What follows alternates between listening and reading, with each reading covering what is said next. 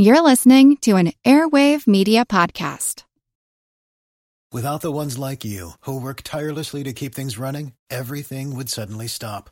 Hospitals, factories, schools, and power plants, they all depend on you. No matter the weather, emergency, or time of day, you're the ones who get it done. At Grainger, we're here for you with professional grade industrial supplies. Count on real time product availability and fast delivery. Call clickgrainger.com or just stop by. Grainger for the ones who get it done.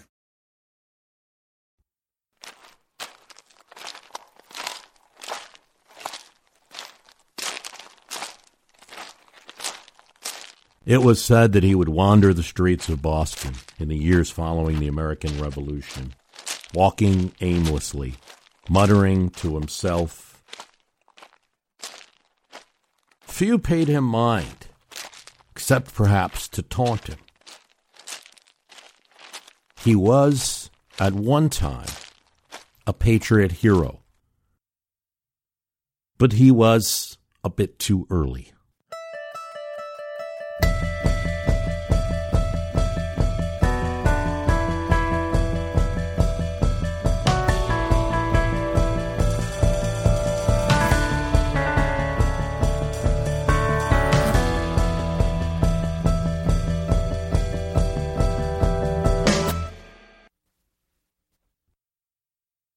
James Otis walked into a Boston coffee house in 1769 only to find the wrong people in there.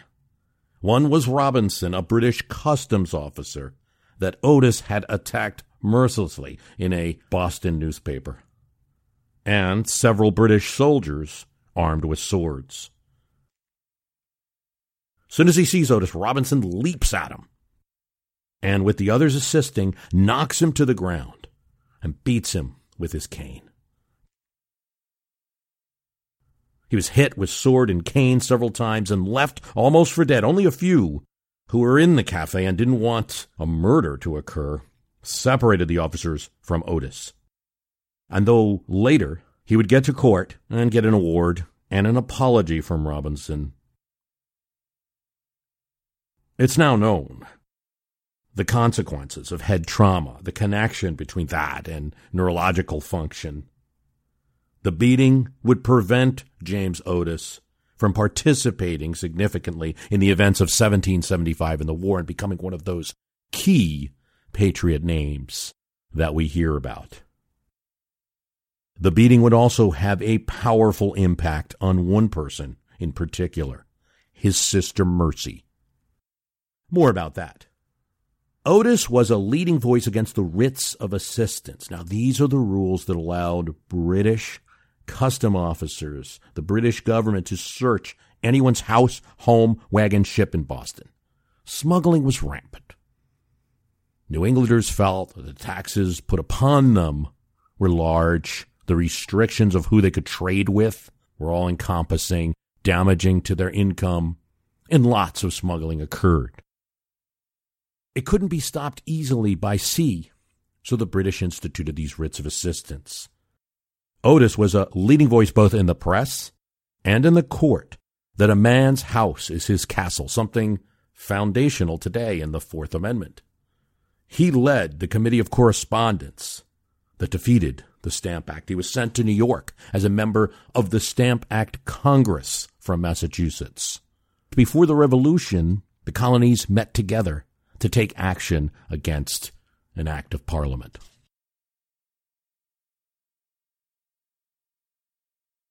His actions drew praise among the citizens of Boston, but sadly he found one room in the town where there were not fans.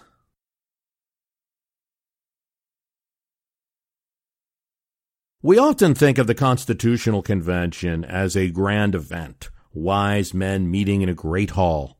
But for Delegate Luther Martin, accomplished lawyer and Maryland Attorney General, it was an anti democratic horror show. Before I arrived, a number of rules had been adopted to regulate the rules of the convention. Seven states might proceed to business. Quorum is what he's talking about. Thus, four states might eventually have agreed upon a matter that would affect the whole Union. Four states. By another order, the doors were shut.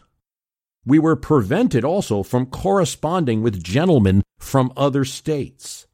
Members were prevented from taking copies of resolutions out of the room. And here I want to add that I think Luther Martin makes a good point that's important to know about the Constitutional Convention. The entire convention was conducted in a way that we would probably not tolerate with Congress today.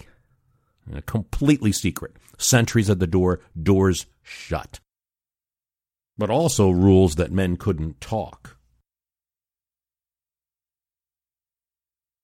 In most descriptions of the convention, even my own, we salute the leadership of Washington and the actions that allowed a tumultuous body to proceed. And I think it's also important to see that other side that the secrecy was probably the only way that such a document was going to get hammered out, rather than to have every little matter be debated in public in the streets. But Luther Martin brings up a good point. Here he says, I had no idea that all of the wisdom, integrity, and virtue of this state, his state of Maryland, or others, were centered in the convention. I would have liked to correspond freely and confidentially with eminent political characters in my state.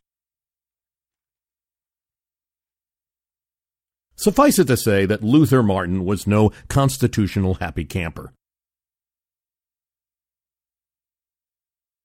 He did stay throughout the whole convention, but he didn't put his name on the document. In the speech I just read from, it was the speech that he gave to the Maryland legislature, a report about the convention. He did not endorse it, and indeed discussed the process as an attempt by Virginia and Pennsylvania, large states, to dominate the new nation by introducing a system where the most populous states would get more representation. He notes how they tried manipulate the whole convention into just going along with the plan they had crafted ahead of time, the Virginia plan. And that only after objections from him and many others were changes made. Luther Martin says, they argued that no state should influence the government except in proportion to what that state contributes to it. Suppose, for instance, he says, ten individuals were about to enter a government, nine of whom were equally wise, equally strong, and equally wealthy. But the tenth is ten times as wise, ten times as strong, and ten times as rich as the others. For this reason, it is proposed that person is to have ten votes for each vote of the others. That will put one person in charge, master of the other nine. Well, there you have it. This was Luther Martin of Maryland's opinion about the whole thing and about the idea of proportional voting. You know, it's vivid. It's not really convincing to me. I don't think it would be convincing to a lot of people, some perhaps. That uh, I think a common view now is that uh, it's a good thing that democracy rules. It's a good thing that people have their votes represented, and it's a bad thing when it doesn't occur. He mixes population and wealth. Though all that shows up in the Constitution is voting by population. In other words, the more people you have in your state, the more House seats you'll get. Well, there isn't really a provision for wealth. Martin goes on and cites history for his side of the argument. In Greek city states, in the great confederations, each state had an equal voice, regardless of their size. So too is the case of the seven provinces of the United Netherlands. United Netherlands, a very important example for the founding of the United States. Or the cantons of Switzerland, equal votes, regardless of size.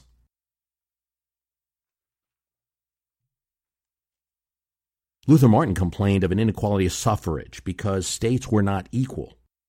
There's another point he makes about the process around the Constitution. It was his view that the big states said from the beginning that they would never agree to any system that didn't allow proportional voting. And that if no constitution could be struck, there would never be another convention. And what Luther Martin feels since the deal on the Constitutional Convention, it was roughly, roughly, you know, made up of uh, big states and large states. And within that convention, we should never forget, there was the system that Luther Martin wanted one state, one vote. Seven states could do quorum, and a majority could carry the matter. It was one state, one vote. So, New Hampshire, same vote as Pennsylvania. Giant Virginia, same vote as South Carolina or New Jersey within the convention. But the system they proposed later would be different from that.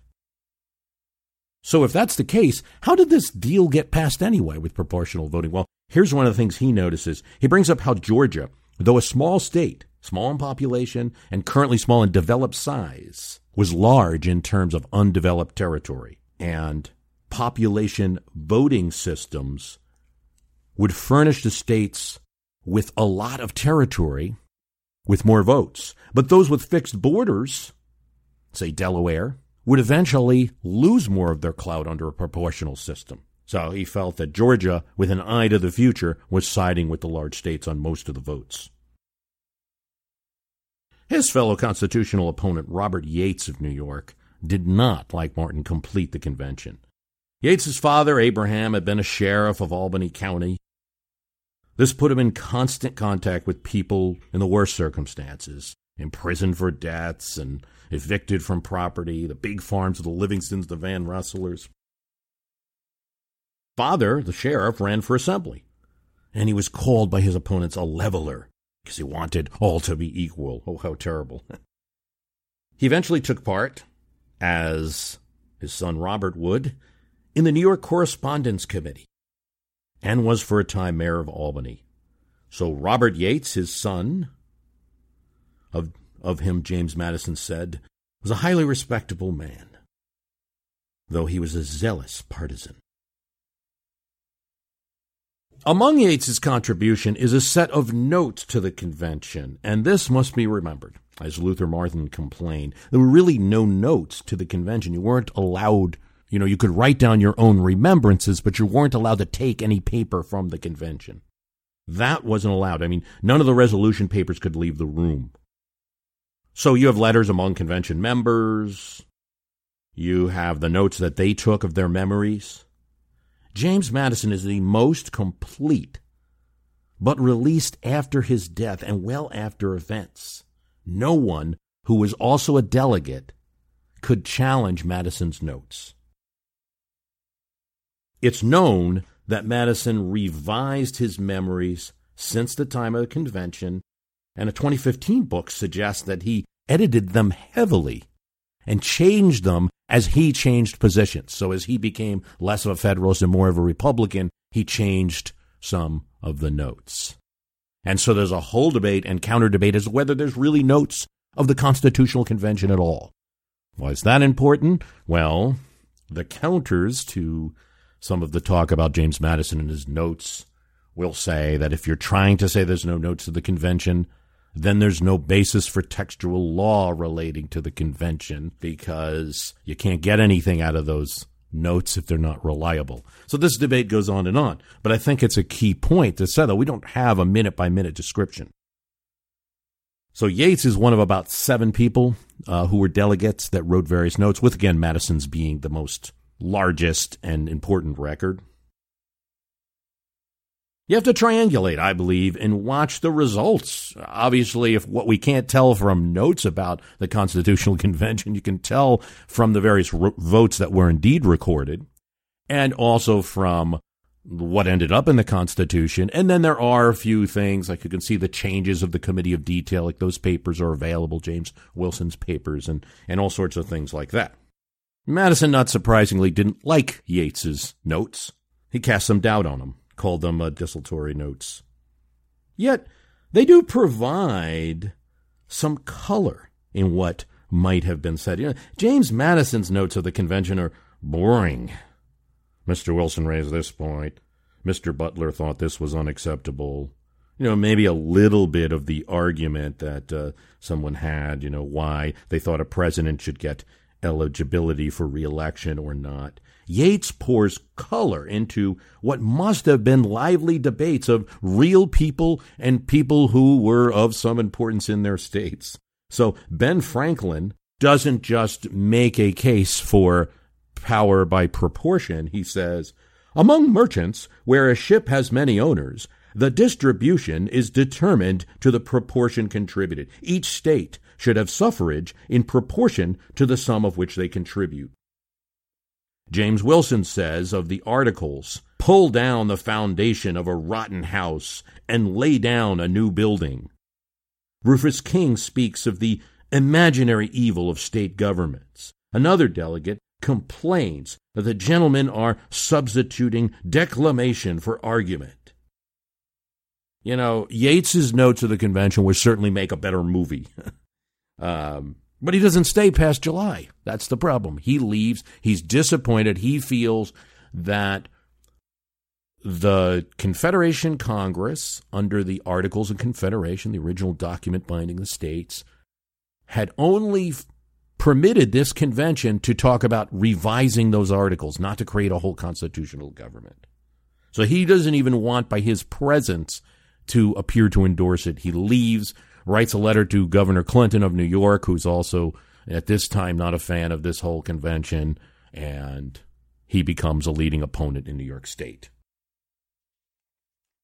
During his time, though, he was among those William Paterson of New Jersey, William Livingston of the same state, uh, Luther Martin of Maryland, a few others, who realized that the Virginians had indeed come to the convention with a plan and that's commonly referred to now as the Virginia Plan. It looks a lot like the Constitution, but there's definitely differences. But some of the skeleton is there, you know, president or executive of some kind, voting according to the proportion of population in the state, you know, many other aspects, a court system and other aspects. They realized that it wasn't enough just to argue points and debate in the convention. They needed their own plan. So they developed the New Jersey plan, which is a much more state friendly plan it's voted down in the convention, and this is when Robert Yates leaves.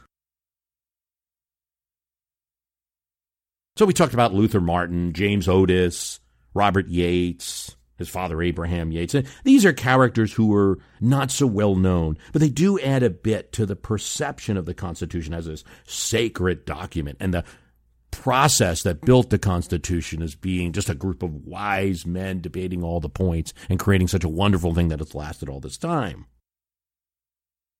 We mention these people because they're part of a recent book published by Senator Michael Lee of Utah, his book, Written Out of History, where he notes these and other founders who were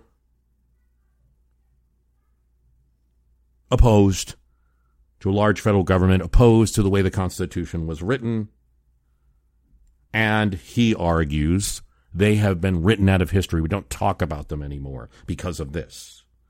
Um, he also notes the Hamilton effect, that the popularity of the musical makes Hamilton appear as the only important founder, and ignoring those who disagreed with him.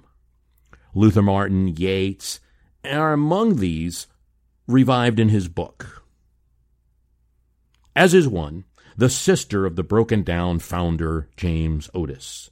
Mercy Otis Warren, a Massachusetts patriot and friend of John Adams, who wrote articles, broadsides, and even plays to support the revolutionary cause.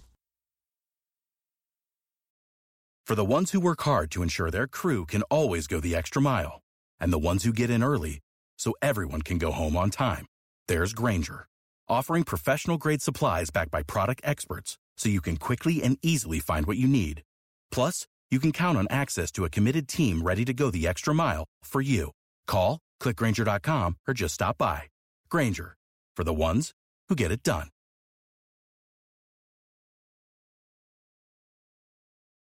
I'm Jane Perlez, longtime foreign correspondent and former Beijing bureau chief for the New York Times. I've been a foreign correspondent in lots of places Somalia, Indonesia, Pakistan but nowhere as important to the world as China. I mean, China is not dropping anti democratic paratroopers into Montana. But of course, we did see things like the weather balloon slash spy balloon riveting the whole country for a week. This is Face Off, an eight part series in which we'll take you behind the scenes to key moments in the tumultuous US China relationship. We'll speak with a diplomat, a spy, a tech reporter, a US admiral, even Yo Yo Ma. Plus, my pal and noted China historian Rana Mitter joins the conversation. We'll look at what's driving the two nations apart and explore whether anything can help bring them back together. Face Off launches April 9th. There's a story that as her husband, James Warren, a very important figure in Massachusetts and a speaker of the Massachusetts Assembly, big revolutionary patriot, penned a letter to John Adams, a delegate to Congress. Mercy was sitting there at the table and suddenly interrupted. So James Warren is forced to write right into the letter he's writing to John Adams. She, Miss Warren, sits at the table with me. We'll have a paragraph of her own. Here, if John Adams expected any niceties from Warren's wife and Otis's sister, who Adams had encouraged to start writing books, plays, speaking her mind to make the case for the revolutionary effort, Adams would be mistaken. She says to you, Congress should no longer piddle at the threshold. It's time to leap into the theater, to unlock the bars, and open every gate that impedes the rise and growth of the American Republic. And then let the giddy potentate, potentate, that's King George, to send forth his puerile proclamations to France, to Spain, and all the commercial world who may be united in building up an empire which he can't prevent. Then there's a little verse from Mercy Otis Warren. For lordly mandates and despotic kings are obsolete like other quondam things. This type of style of writing was not unusual for her. Mercy, as a child, when her two older brothers studied with a private tutor so they might attend Harvard, convinced her father to let her crash the course and listen in. She devoured history, English literature, philosophy of the Enlightenment, everything else she could get her hands on. But it was the inability, one of her brothers, James Otis, who we referred to before, to really participate in this revolutionary period that set events in motion and made her feel she needed to step in. Something that initially James Adams and Abigail Adams encouraged. When James Adams came to talk to James Warren and others, Warren's wife, Mercy Otis Warren, joined. And despite her professed admiration for the gentleness, charity, and piety that adorned the female of earlier times, she obliged in participating in these discussions.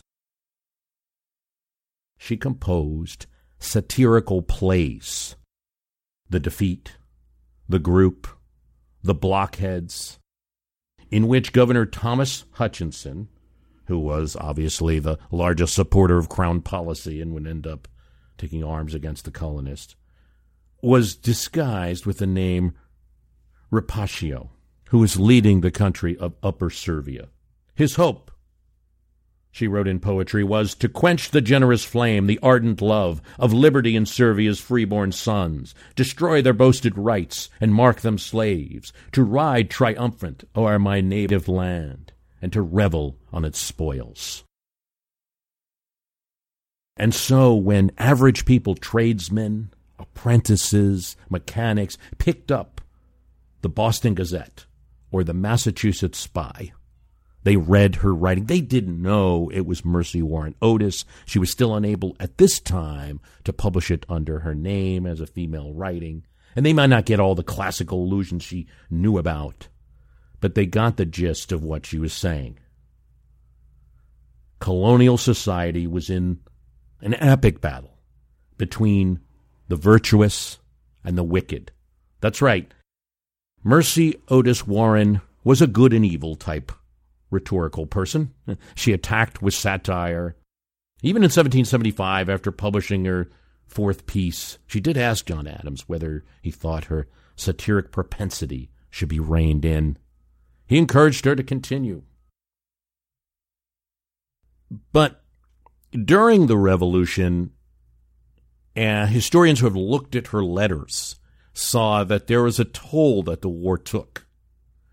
And already, before there was even a republic, she was seeing that perhaps it wouldn't be a perfect, virtuous one, as with her New England upbringing she expected. She saw that there was wartime profiteering among merchants in Boston.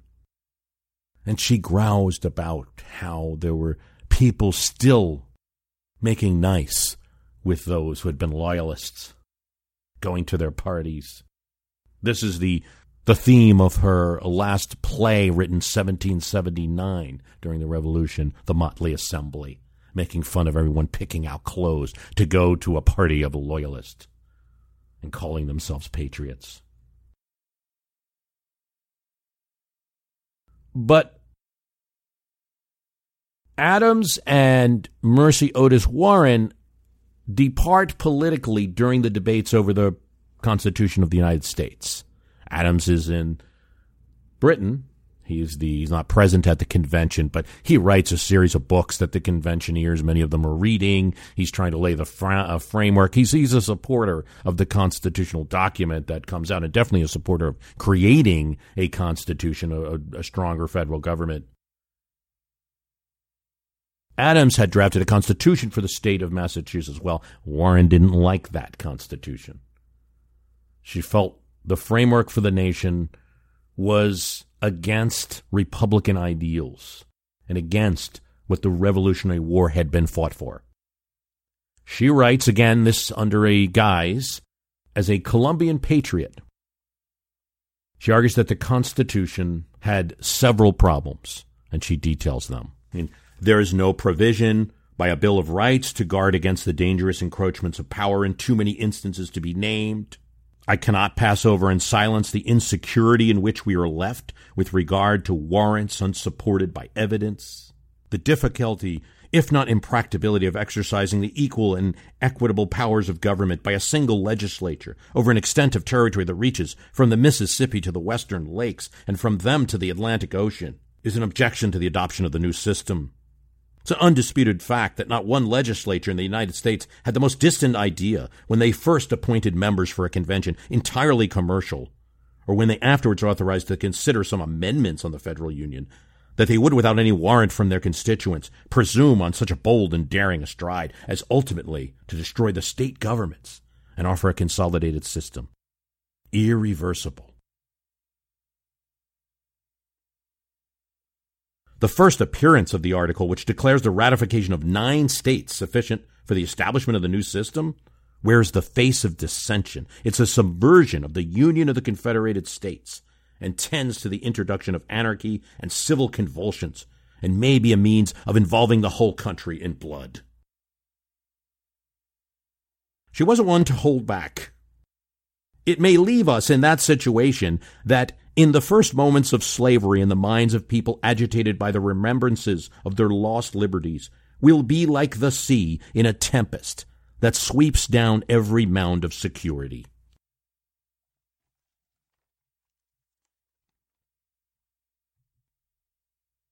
Anti Federalists in New York, faced with the prospect of James Madison, John Jay, and Alexander Hamilton writing under disguised names in the famous Federalist Papers in New York, needed documents to counter them.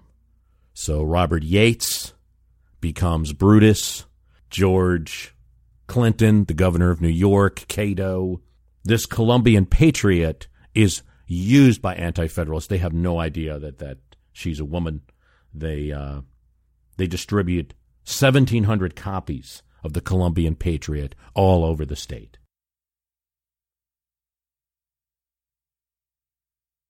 She's not successful. And Robert Yates is one of the key leaders of the Anti Federalist faction at the New York Ratification Convention. He's not successful. It's close, but there's enough votes to approve the Constitution if some kind of Bill of Rights is added. It's in 1805 when Mercy Otis Warren publishes a three volume book, History of the Rise, Progress, and Termination of the American Revolution, interspersed with biographical, political, and moral observations. It takes her decades to write it. She's always assembling this. What's unique about this book is it has the name Mercy Otis Warren on it.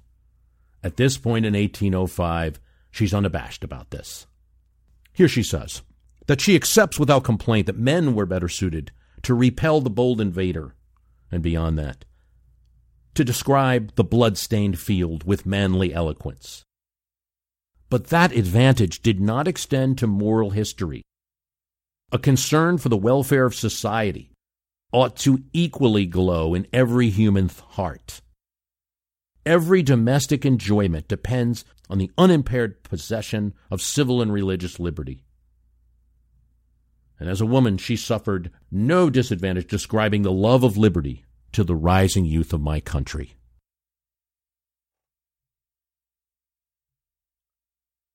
In 1775, during the Revolutionary fight, when Adams saw this new talent, John Adams had encouraged Mercy Otis Warren to start writing down notes for a history book of these times.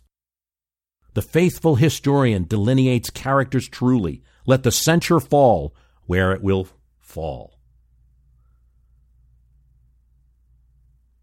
Well, it fell on John Adams. Because as Warren told the story, it was a historical struggle, the revolution, for Republican values, the natural equality of man, their right in adopting their own modes of government, the dignity of the people. But as the revolution had progressed, there was a great betrayal, and John Adams was leading it.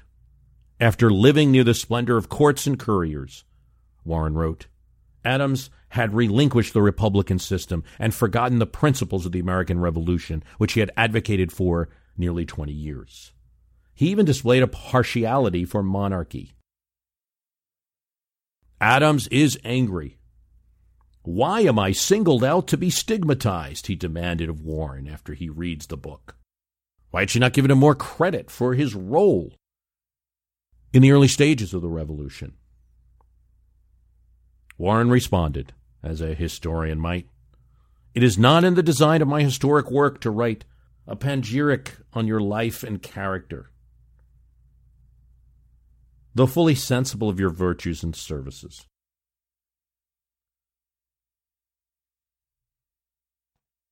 That is Mercy Otis Warren, someone we should know about. And so it is a favor that I think Senator Lee's book does to bring her out into the public and also talk about Otis, Yates, and Martin to a more limited extent a little bit. Introduce new people into a group to promote history on television and in the internet and in current circles. That's always important. That's a favor. But I do have some problems in the approach uh, of the idea that these are characters written out of history. Important to know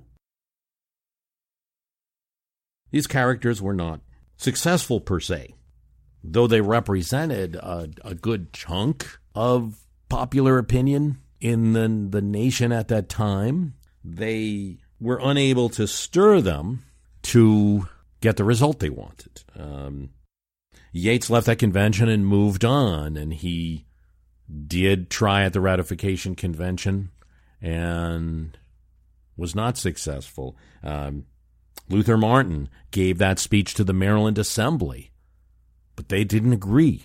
He ratified the Constitution. There's celebration in Baltimore, the neighborhood Federal Hill is named so because that's where a giant celebration was held when the new federal government was established. Warren's visions were out of sync with many in Massachusetts who saluted Adams' role in the revolution who approved the constitutional document and ratified largely the convention. Another person that uh, Michael Lee brings up, Elbridge Gerry, limited in who I can talk about in one podcast, but I've talked about Gerry before. He was also opposed. He didn't sign the Constitution and gave people in Massachusetts his reason for doing so. But many in Massachusetts didn't agree. And the governor of the state, John Hancock, again, like so many, asking for some changes, like the Bill of Rights asked for, decided to support the ratification of the Constitution for Massachusetts. Mason, Aaron Burr, not mentioned this uh, cast, also represented some anti ratification thinking, but they are powerful voices important to know about. And their role, along with so many others calling for a Bill of Rights, should not be forgotten. And I think in the standard teaching of American history, I think that is a common point made. I don't think you can fault the textbooks too much. It's commonly made that because of the ratification conventions and the opposition to the Constitution, you ended up with a Bill of Rights. Um, if that point's not well known, it should be, but I, but I think that it's it's talked about. Yet we have to understand that uh, these individuals, Warren, Yates, Luther Martin, you can add Patrick Henry down in Virginia. These were people who were utterly opposed to the Constitution, and they're not the group that won in the ratification. What happened in ratification was you had your kind of uber federalists who were like, let's just pass this thing. People like John Jay and Alexander Hamilton and Ben Franklin. I mean, they were they were like that as well. I mean, those were the people who uber federalists who just wanted the system passed. It probably wasn't even strong enough of a government for them. What happened with ratification is that a group of moderates in New York, in Massachusetts, in Virginia, worked with the Federalists, and if an agreement was made to get a series of amendments representing some grievances with the document, they'd go for ratification. And in those states, those large states, the Constitution was ratified, merely with a statement of objections. And, and I do realize this is only one objection with uh, Senator Lee's thesis. You can't just say that only the people to win should be in history, and I get that. But it's a pretty important thing to note, right? I mean, we should be looking at the people who got their cause advanced.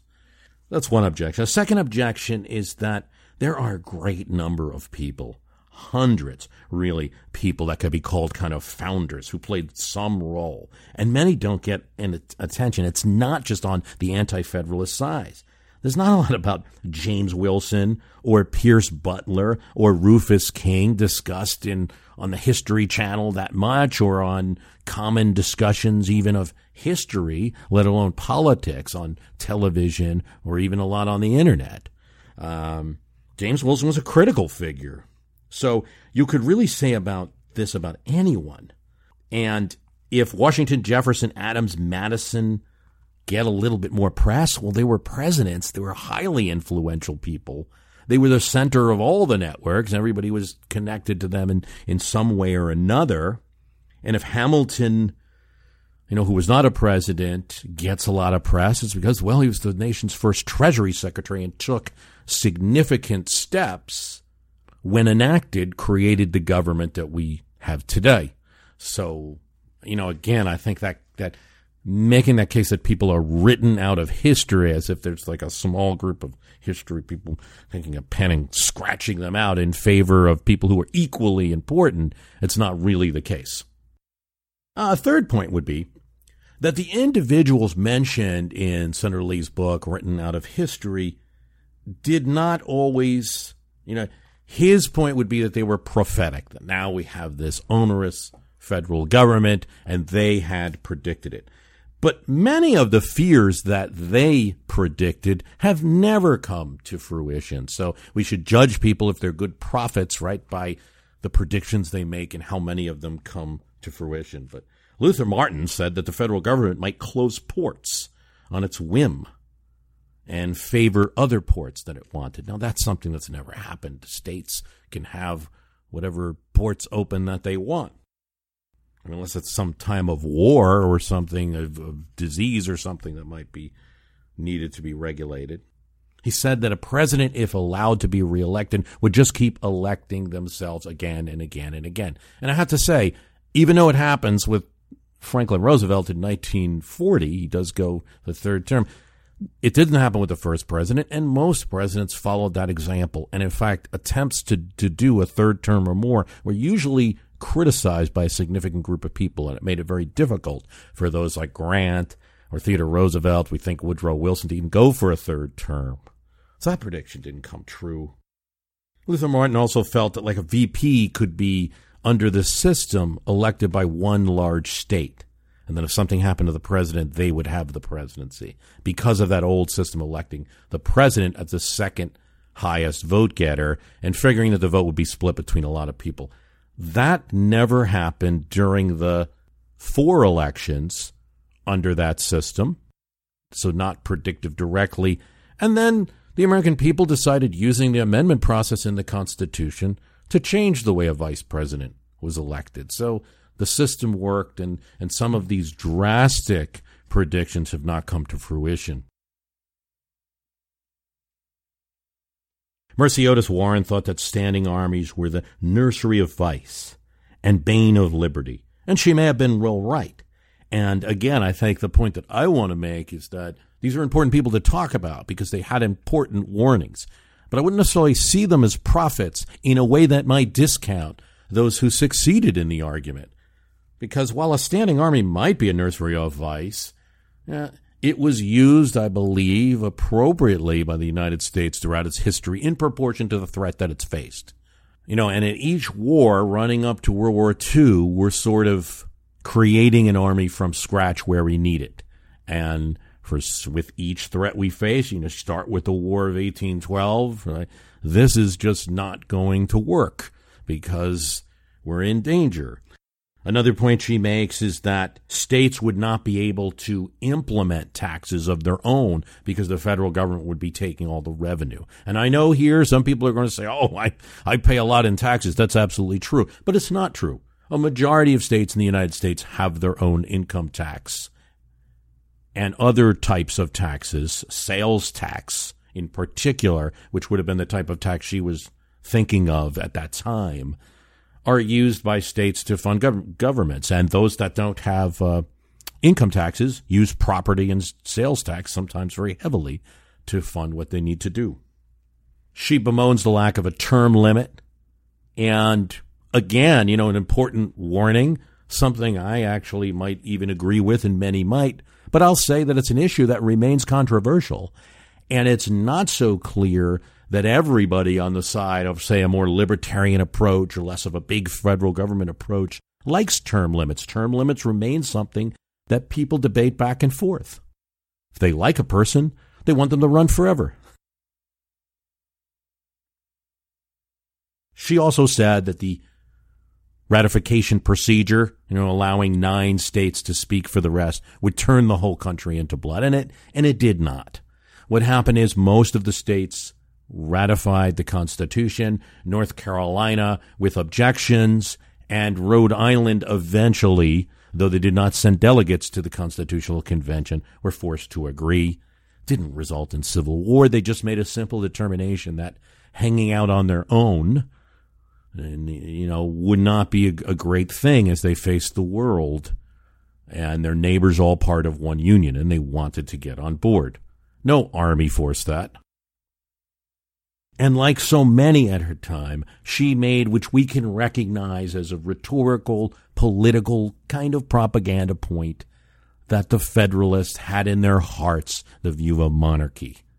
And for the wide majority of people in the United States, that was not the case, whether they're in New England or in the South, whether they're Federalists or Republicans. No one wanted a monarchy back. There was a disagreement about the scope and size of the presidency and the scope and size of federal power. And then there are other issues. Not only were they not necessarily prophets, but I also think there are issues that members of the GOP perhaps would not like, or maybe they would. I, you know, they're just issues that I think are a lot more that they advocated for that are a lot more controversial. For instance, Mercy Otis Warren was a big fan of the popular vote. The electoral vote is tantamount to the exclusion of the voice of the people in the choice of the first magistrate. That was one of her objections. Luther Martin is for paper currency for the states, so that each state should be allowed to print paper money, not just the general government. I think it's something of questionable value and might have had a questionable result throughout the history of the Republic. But as in so many things, it's good to hear other voices. And so today we have. And you've heard about Yates, Luther Martin, Mercy Otis Warren. We'll have more on the website about all of them. We're going to have a link to one of uh, Mercy Otis Warren's plays, um, The Motley Assembly. Because if there's one thing all of us Americans can still agree with, we can still have a good fun laughing at loyalists. How about that? And if these characters have been indeed written out of history, well, they're not written out of this podcast. I want to thank you for listening. And my website is www.myhistorycanbeatupyourpolitics.com.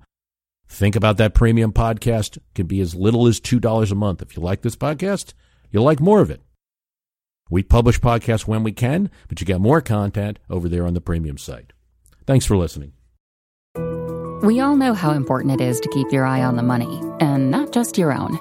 Stay on top of the latest financial and market news with Yahoo Finance, a podcast that releases new episodes almost every day. You'll hear a brief overview of the biggest news in the financial world, all in three minutes or less, right after markets close. Check out Yahoo Finance wherever you get your podcasts. That's Yahoo Finance wherever you get your podcasts.